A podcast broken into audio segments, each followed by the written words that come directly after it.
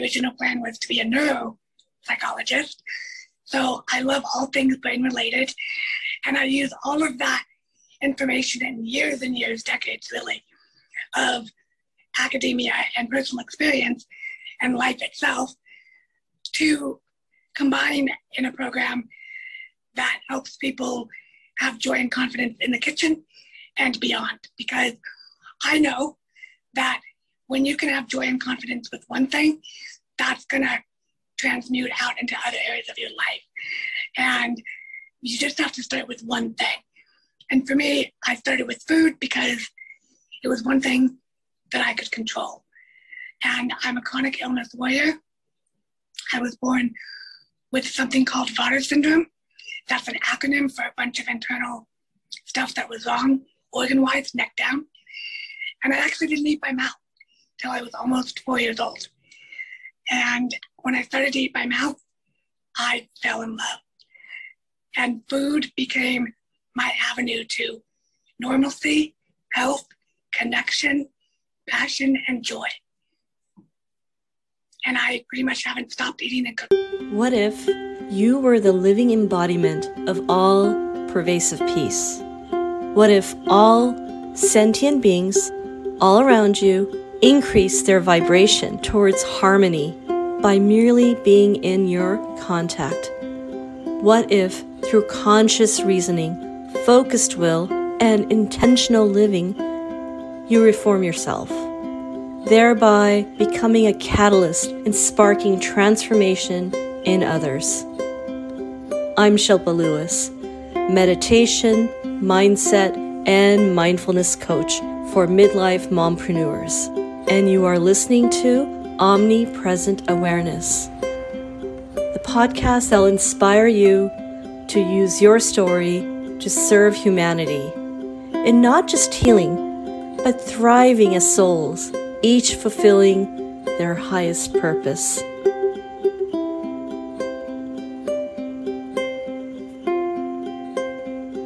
Namaste. Thanks for tuning in to Omnipresent Awareness. This is your host, Shilpa Lewis, and welcome back. Okay, so I'm running a little challenge as I'm trying to get more people to discover this podcast and the conversations that inspire those who value personal growth. And the best way to do that is to leave reviews. You can leave a review on Spotify, Google Podcast, or Apple Podcast. So here's a little request from me to you. If you feel like you have received any value at all from these episodes, then please write a little review and take a screenshot of your review. Once you've done that, email that screenshot to me at omnimindfulness at gmail.com. Once I get your screenshot, you will receive one of my infographics. Spark your meditation practice through Sankalpa. Sankalpa is the Sanskrit word for intention setting. Along with this, you'll receive a link to my guided meditation where you can daily practice intention setting with some inspirational music and breath work. This infographic, along with the guided meditation, is guaranteed to have you start your practice for meditation with a spark. It is my gift for you for being a listener, being a supporter, and of course, for you to be able to manifest the best meditation practice. So, thank you for showing up, listening, and being inspired, and most importantly, taking action. I appreciate you. So, again, please don't forget to take a screenshot of your review and send it to omnimindfulness at gmail.com, and I will send you that infographic and the link to the guided meditation. We are now in the season of Seeds of Abundance, which is our third podcast season honoring spring, new mindsets, and abundance. This season will cover mindful money mindset movement and healing, law of attraction, and embracing the feminine energy.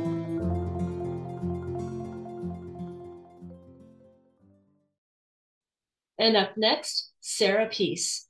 Sarah is a speaker, kitchen coach, and joyful life advocate. From birth, Sarah had learned to survive and thrive, having been born with a rare condition which required over 35 surgeries, paralyzed her vocal cords, and forced her to overcome PTSD. There was a time where Sarah could not eat except through a feeding tube. But when Sarah had her first bite of food as a toddler, she observed that the conversations during meals created special bonds. While growing up in a foodie family, Sarah fell in love with food and connecting in the kitchen. She learned how to serve herself and others while gaining confidence through cooking. Since then, Sarah has made it her life mission to connect and create lasting bonds through food and stories. She is the founder of Joyful Delicious Kitchen Consulting, where she combines kitchen coaching with teaching how to live a joyful life through conscious choosing. Sarah believes her feminine power comes from her ability to choosing joy. In this podcast, Sarah shares stories of miracle over mayhem with warmth, wisdom, and authenticity. And now, here's Sarah. Sarah, so nice to have you here. Thank you for having me, Shilpa. It's such a joy to be here. Well, it's such an honor to jump right in for the audience who may not be familiar with you and I. I'd like for them to know how you and I met, and let's start from there. Wonderful. So we met in Immunocy's Soulful Speaker Incubator Group. It is an all-female speaker group, and we have the best of the best of the best. And we met in there because all of us are warriors in that group with a thousand stories to tell. We're all complete warrior women. We love each other, support each other, learn and inspire one another every time we interact inside the group and out. And so it's just been an incredible blessing because I've gotten to, to connect with you, Shilpa, and of course our wonderful soulful speaker sisters. That's how we met. Absolutely. And why don't you share a little bit about your story? Okay. So obviously, I have a, a big story and many stories, but we only have this much time. And therefore, I'll share like the cliff notes and the highlights.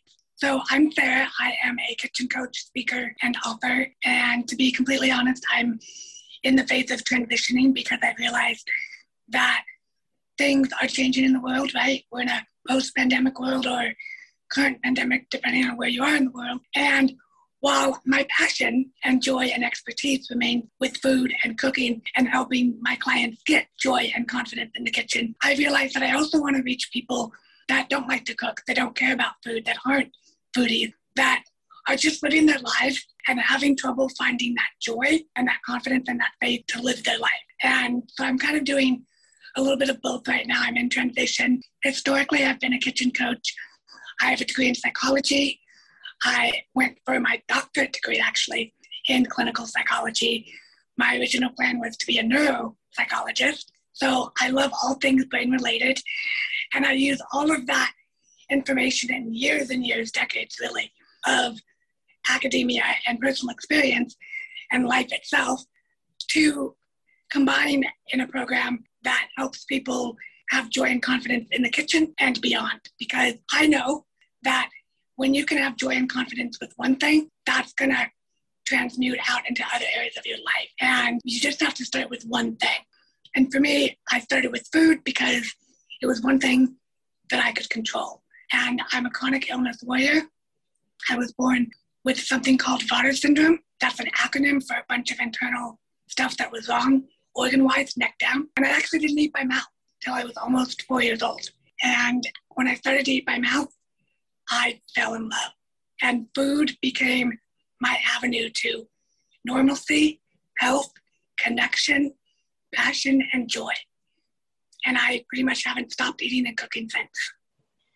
And that joy, it comes through on so many levels. Not only the intellectual beauty that you hold, which I am in love with because I'm a geek at heart, and just you radiate that beauty and it comes out and your story because i've heard it is profound the term that you used that applies to what condition you had could you share that again yes it is not a very well known disease or syndrome nobody knows what causes it and it's called Vater or Vacterl. So it's V A T E R, which is what I have, or V A C T R E L. And obviously, there's a, some more letters over here that I was very fortunate not to have. But people with Vater slash Vacterl are born premature with missing organs, disconnected organs. In my case, it was a disconnected esophagus. Some are born with clubbed hands and feet. Some are born with heart problems or uh, missing parts of their spine or an extended spine. In my case, I have scoliosis. And so it's a lifelong chronic illness that you can overcome and live with, but you have to accommodate. I don't like the physically, I don't like the idea of like limitations. I, I call them required accommodations. And so I'm currently in my late 30s, almost 40, excited about that. But I have required accommodations and I always will. But that being said, many people with Vater never live independently. They never live unattached to machines. They never walk on their own. They never eat. And I'm doing all of that. And I'm so enormously blessed and thankful. And because of that, I live from a place not only of joy, but of gratitude. Because on your darkest day, there's always something to be thankful for. If you're breathing, that's something to be thankful for. Absolutely. One of the things I know about you, you're fully embodied in your life. You speak with such precision and intelligence. You use your voice to make a difference. So, share a little bit more about what you've been doing with your beautiful voice and making a difference in this world. Thank you. I appreciate that. So, yes, this is my voice. I forgot. I, I don't think about it, which is good. But I sound like this all the time. In fact, if I do get a cold, which isn't often, that's when I'm louder and clearer. I don't understand. Go figure. But I am perfectly healthy today and I have paralyzed vocal cords because so just real quick, um, when they was fixing my esophagus, they nicked my lung, and then because I don't have all of my lung, they had to put a tracheotomy in me, which is a tube that helps you breathe, and it goes down your throat. And I had that for almost three years, and so paralyzed my vocal cord. So when a, a, a normal person speaks, they do this, and when I speak, I do this, and it's a little bit slower. But there again, I'm speaking, and I am living proof that miracles happen and that your greatest pain can become your greatest purpose. And I know that's such a cliche and such a tagline, but it's the truth because for so many years, Shilpa, I hated my physical voice. And I was bullied every day, every single day of my life. I was bullied.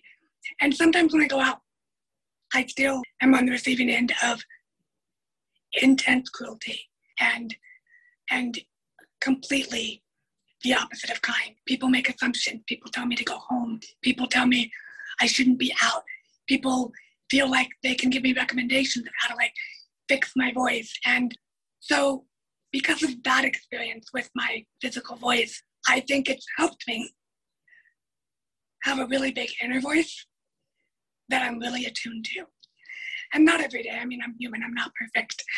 I've been known to ignore it and then end up in a heap of trouble, but that's another story for another day.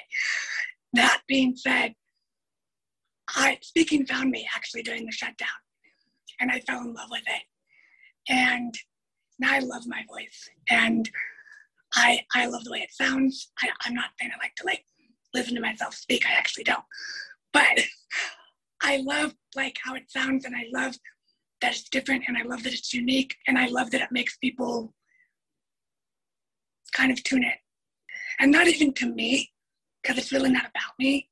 It's about serving the higher powers, and it's about bringing people in alignment with their own truth and their own faith, however they see that. And it's about doing that, in my case, again, going back to the joy and the gratitude and the confidence. Absolutely. And I, from what I know of you and having engaged with you in deeper conversations, I sense that this, I would say, it's it's been part of your journey, your entire life. It's probably um, on a more metaphorical level shaped you into the individual that you are. And when you were describing the the cruelty of other human beings, the assumptions that they make, on some level, it's probably helped you gain even more empathy for others and the ability to tune into not only your own body, emotionally, physically, mentally, but also tune into others. Absolutely, because I really do believe that hurting people hurt people.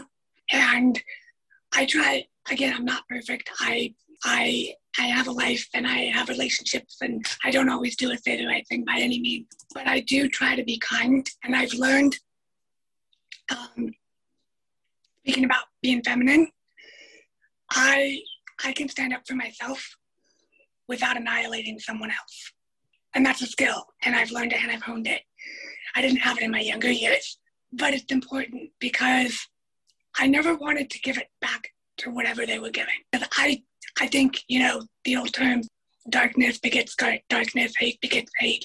And I just, I think it's important to be kind. I think we're all, every single one of us, even if you've never had a surgery, you've never had something medical, you know, we all face battles, and most of them the world knows nothing about. Sometimes even our closest friends and family don't know. And so when someone is unkind to me or even cruel, I try and put myself in their position and think, okay, well, they must be fighting a battle that maybe they don't even know about, or they're not ready to talk about or share, or haven't accepted or are struggling with. And okay, I don't need to add to it. I don't need to add fuel to their fire. I do have a limit though, and I realize that just because I don't need to be mean back doesn't mean I need to take it either.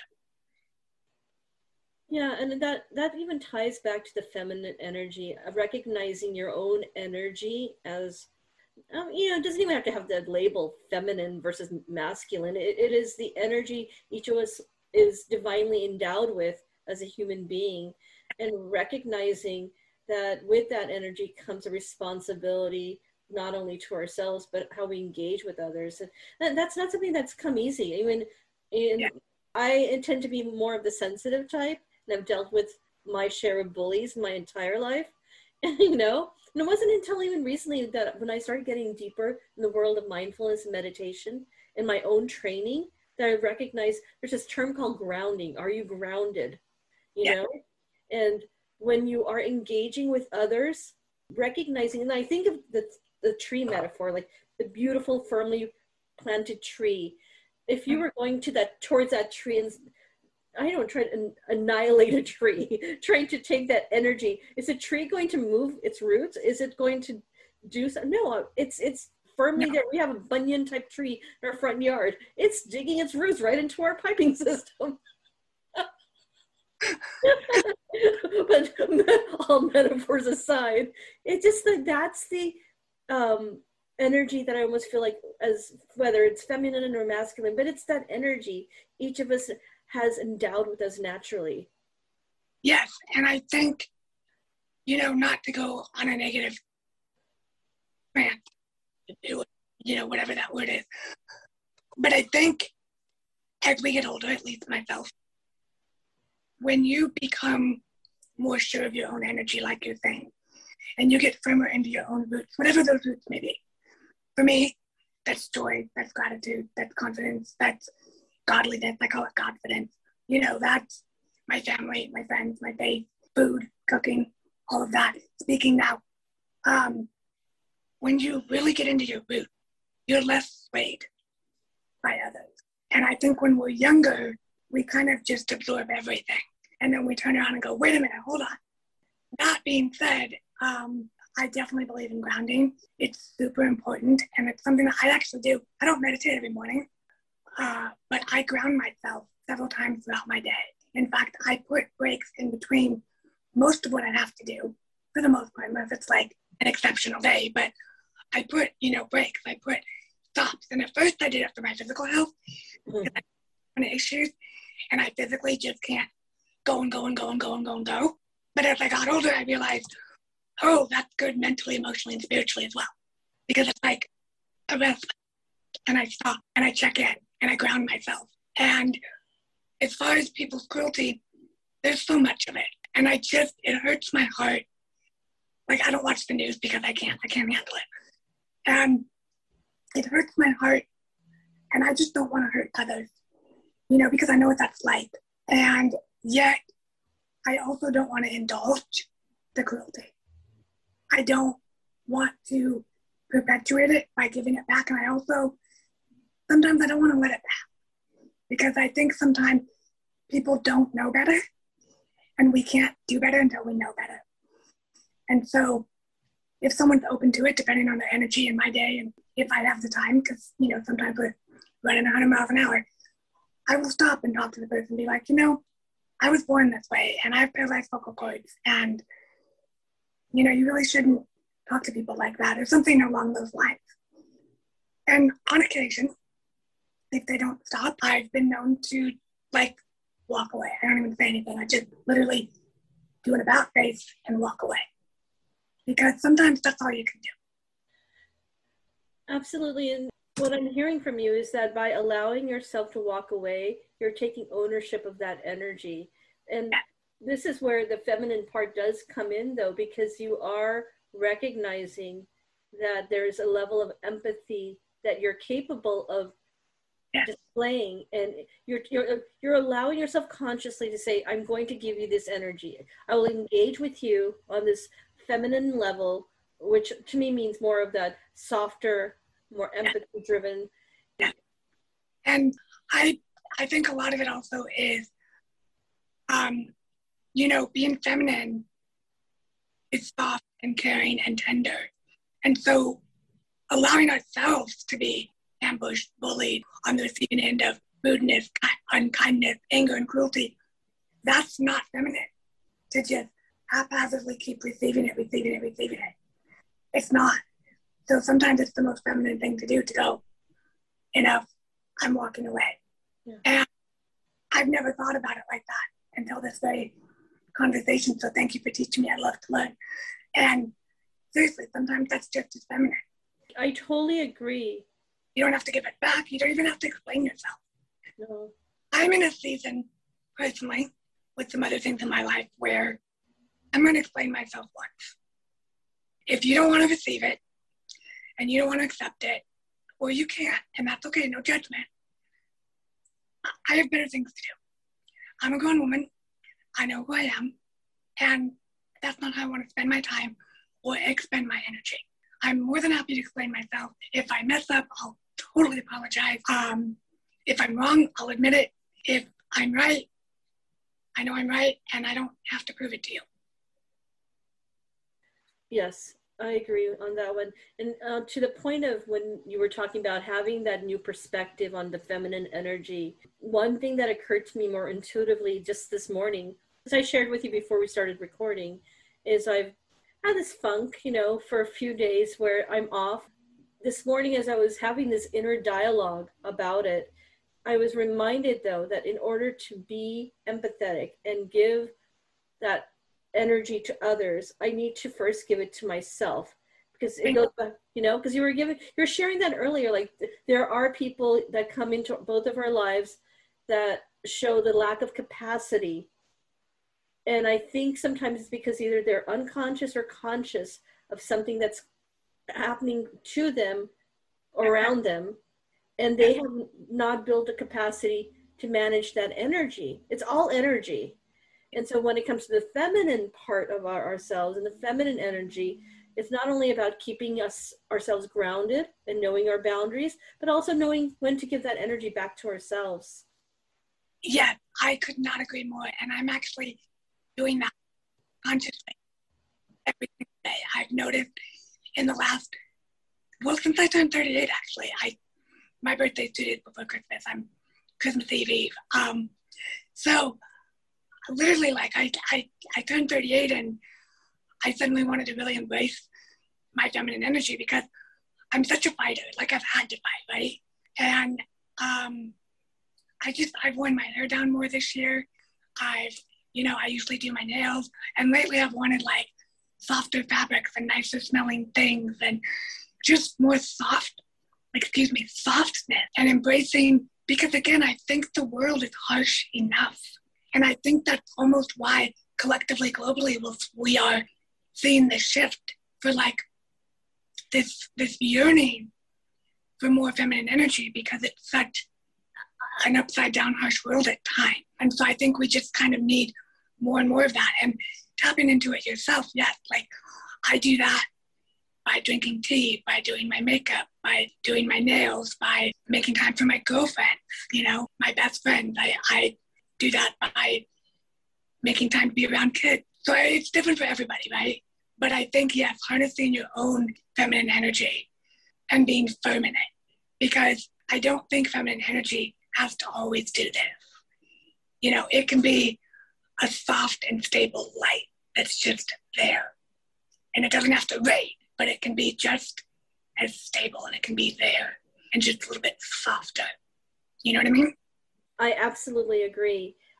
So, Sarah, when you talked about the softer feminine energy, I'm glad you brought that up because often there's a certain connotation around the term feminine energy. It's like feminism. I'm more coming from the spiritual perspective of the feminine energy. And even men have that energy in them. Yeah, and I couldn't agree more. I am of the belief that God created both. And I don't think God makes, in my personal opinion, God doesn't make mistakes. By the way, just as an aside, that's my comeback. If someone isn't gonna like stop being cool about my voice or anything around anyone, I'll just be like, hey, God doesn't make mistakes. To the feminine energy. No, it's not about feminism. It's not about hating men at all. It's not about, it's just not about that. It's just about being, again, confident and joyful in who you are and what you bring to the table and into everyday life. And femininity to me is extremely strong, but soft. And it's extremely vulnerable, but strong. And I grew up with my mother and my grandmother. And, you know, I don't think that it was big enough for three strong headed women, speaking from experience. But I learned how to be around really powerful feminine women, especially my grandmother. My grandmother was, she got me into the hair and the makeup at like two and three, you know. And I think that people so so often misconstrue being feminine with hating men. That's not what it's about at all. And it's interesting. I learned to embrace or appreciate intuition, appreciate giving it credibility. Yeah. Let me put it this way I was not embracing the feminine energy at some point as much as I wanted to or needed to, to then give value to intuition and value to the softer side. And it, sometimes the universe teaches you what you need at the right time. And or you know when you work with children i've seen pictures of you with your niece. And when, when you are connected with other younger souls it, it allows you to bring that out because there's a lack of judgment. They're children. They're softer. They are. And yet hmm. just say whatever but it's not usually coming from a malicious way you know like when a child asks me why do you sound like that? I have no problem explaining. And most of them go okay and go back to what they were doing and I understand the question because I do sound different. And who said I wouldn't ask? I don't ask, by the way, if someone thought different or in a wheelchair just because it's probably not my business. But that being said, like I don't mind the question because to me it's a bridge for connection, which is very feminine.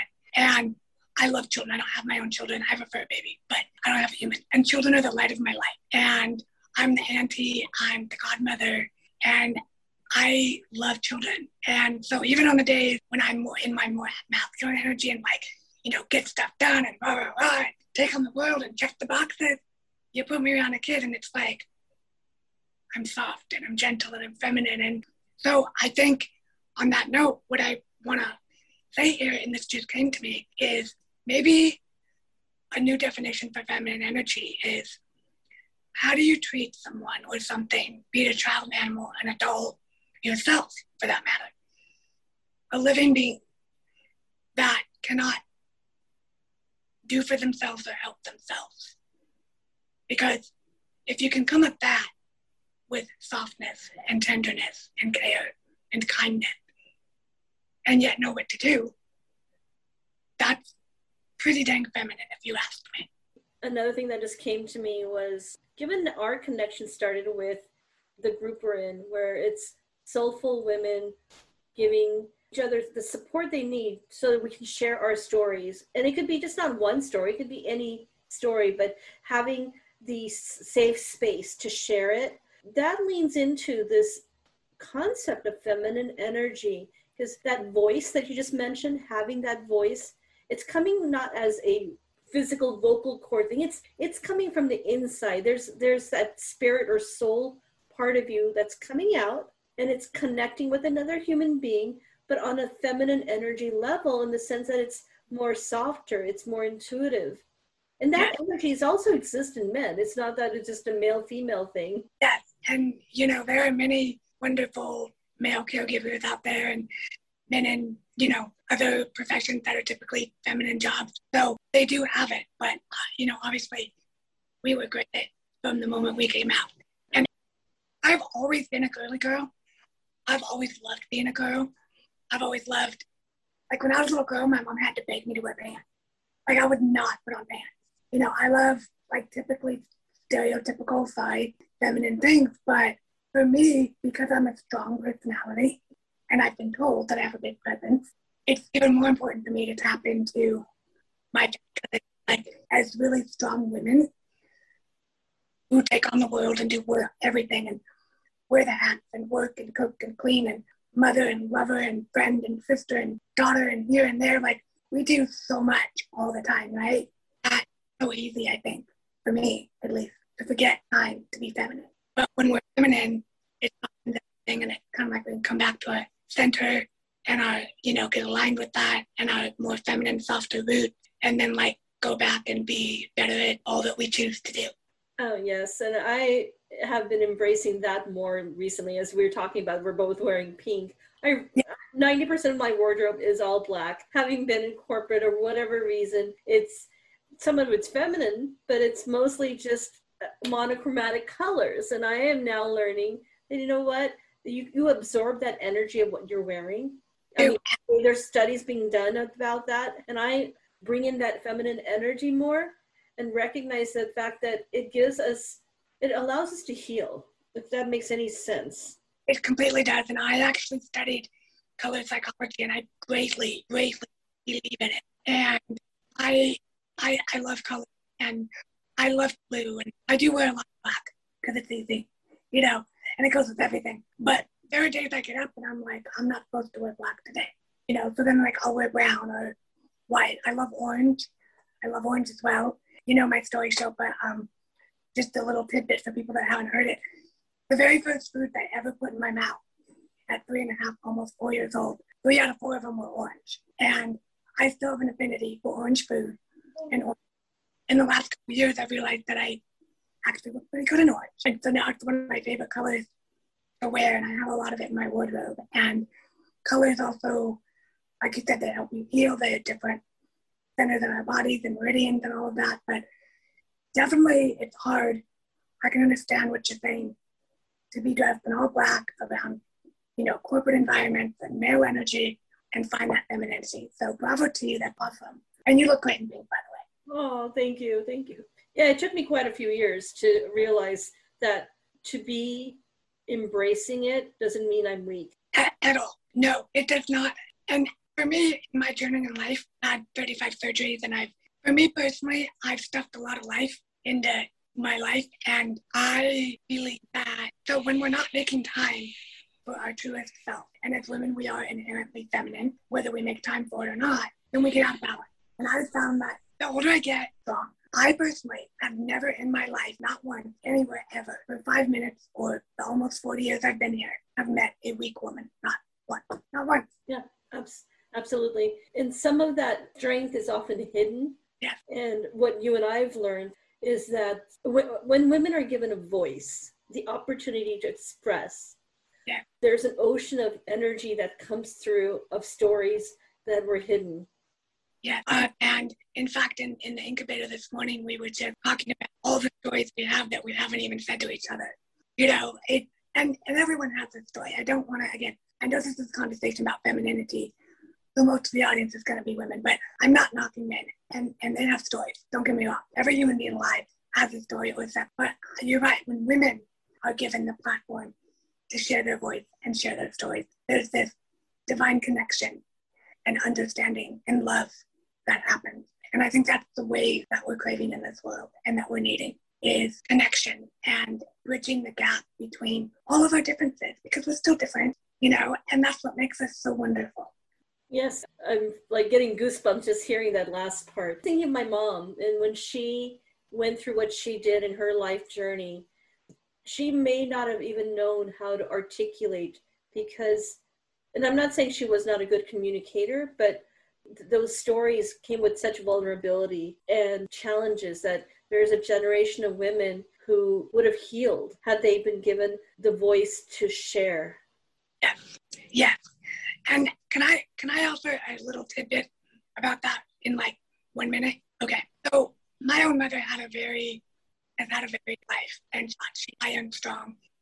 And she's now in her 60s. In fact, she'll be she's closer to 70 as of next week, which is amazing. And she has never been given the chance until her 60s to really express her journey and what she's been through and all the things that she's seen and heard and learned. And now she is learning when she doesn't like something, she can say so.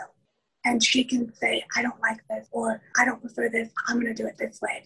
And again, it's not about, you know, giving the middle finger and like, because when I was younger, she would just come in and do something behind me, and I hated it. But now it's like a conversation. So she's going about it in a more feminine way, and she's inspiring me to do the same. And so I think one tip about embracing your femininity is ask or state what you need, not even what you want, you know, because wants change, right? But like, if you need to go use the bathroom, go use the bathroom. If you need a drink of water, take a sip of water. It's that simple. It's nurturing. It's caring. That's feminine energy. And we have to nurture and care for ourselves so that we can do it for others. Yes. Feminine thing. It is a feminine thing. I think that there's a lesson there.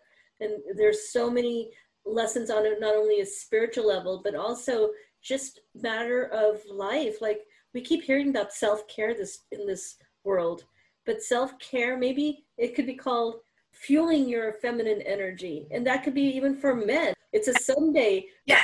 Well, Sarah, I would like to wrap up with the last question for young women in particular. What insight would you give to them on uh, not only embodying but embracing feminine energy?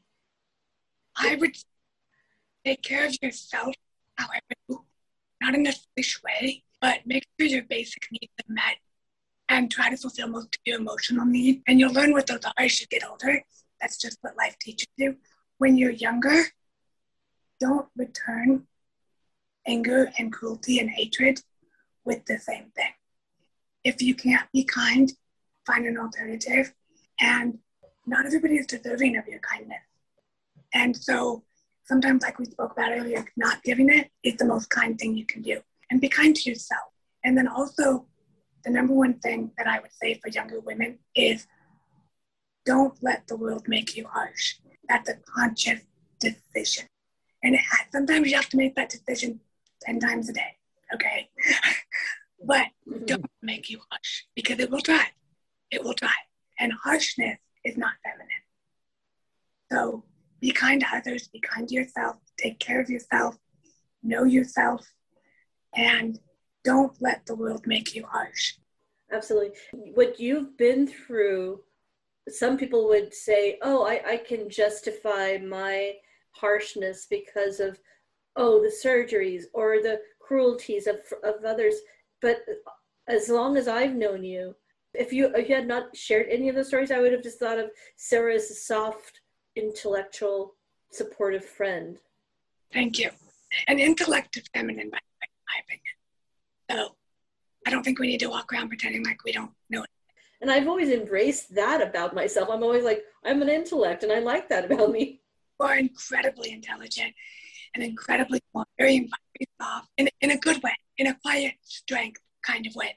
One thing I want to mention before we go, this will also help younger women, is even if it's not a one on one mentor, find an older woman older than you. It doesn't have to be you know, older, older, just older than you, that you admire and that you want to be like when you grow up, you know? Because for me, the women that I know, women now in their 70s and 80s, they're gorgeous, they're lively, they're vibrant, they're feminine, and they're quietly strong.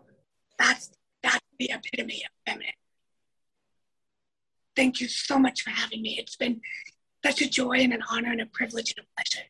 It's been such a joy and pleasure as well. And just on that note of it, that is the epitome of the feminine energy. That is why I created this podcast.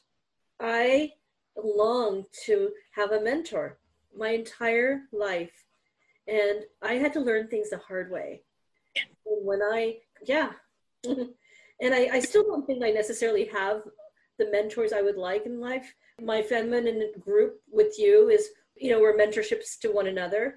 Having a mentor will save you with so many life challenges yeah. and navigating. It will maybe even save you from becoming harsh.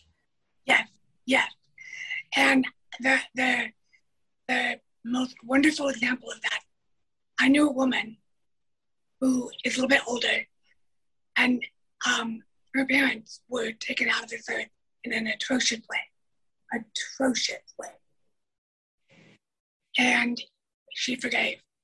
And she literally, if you meet her, like there's just love and light and forgiveness. And when I met her and I spent time with her, I was just like, wow, that is that is that is the most feminine thing in the world.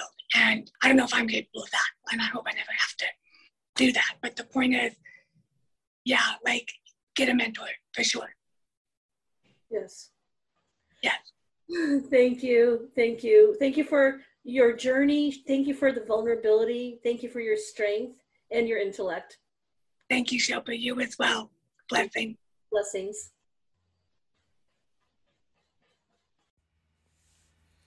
Thanks again for tuning in. Check out the links in the description and please subscribe, follow, and share. And continue to be omnipresent.